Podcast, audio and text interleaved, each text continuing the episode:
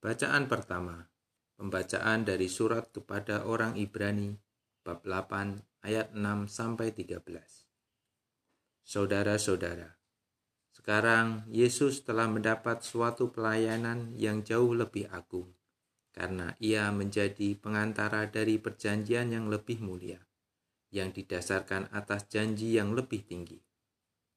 Sebab sekiranya perjanjian yang pertama itu tidak bercacat, tidak akan ada tempat untuk yang kedua.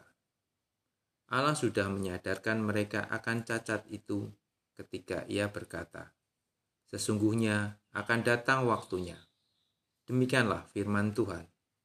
Aku akan mengadakan perjanjian baru dengan kaum Israel dan dengan kaum Yehuda, bukan seperti perjanjian yang kuadakan dengan nenek moyang mereka yakni waktu aku memegang tangan mereka untuk membawa mereka keluar dari tanah Mesir.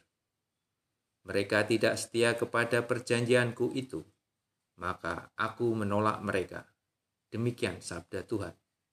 Tetapi sekarang, inilah perjanjian yang kuadakan dengan kaum Israel. Aku akan menaruh hukumku dalam akal budi mereka dan menuliskannya dalam hati mereka Aku akan menjadi Allah mereka dan mereka menjadi umatku. Mereka tidak akan lagi mengajar sesama warganya atau sesama saudaranya dengan mengatakan, Kenalah Tuhan. Sebab mereka semua, besar ataupun kecil, akan mengenal aku. Sebab aku akan menaruh belas kasihan terhadap kesalahan mereka dan tidak lagi mengingat dosa-dosa mereka. Dengan memaklumkan perjanjian yang baru ini, Allah menyatakan bahwa perjanjian yang pertama itu tidak berlaku lagi, dan apa yang sudah tidak berlaku dan telah menjadi usang telah dekat kepada kemusnahannya.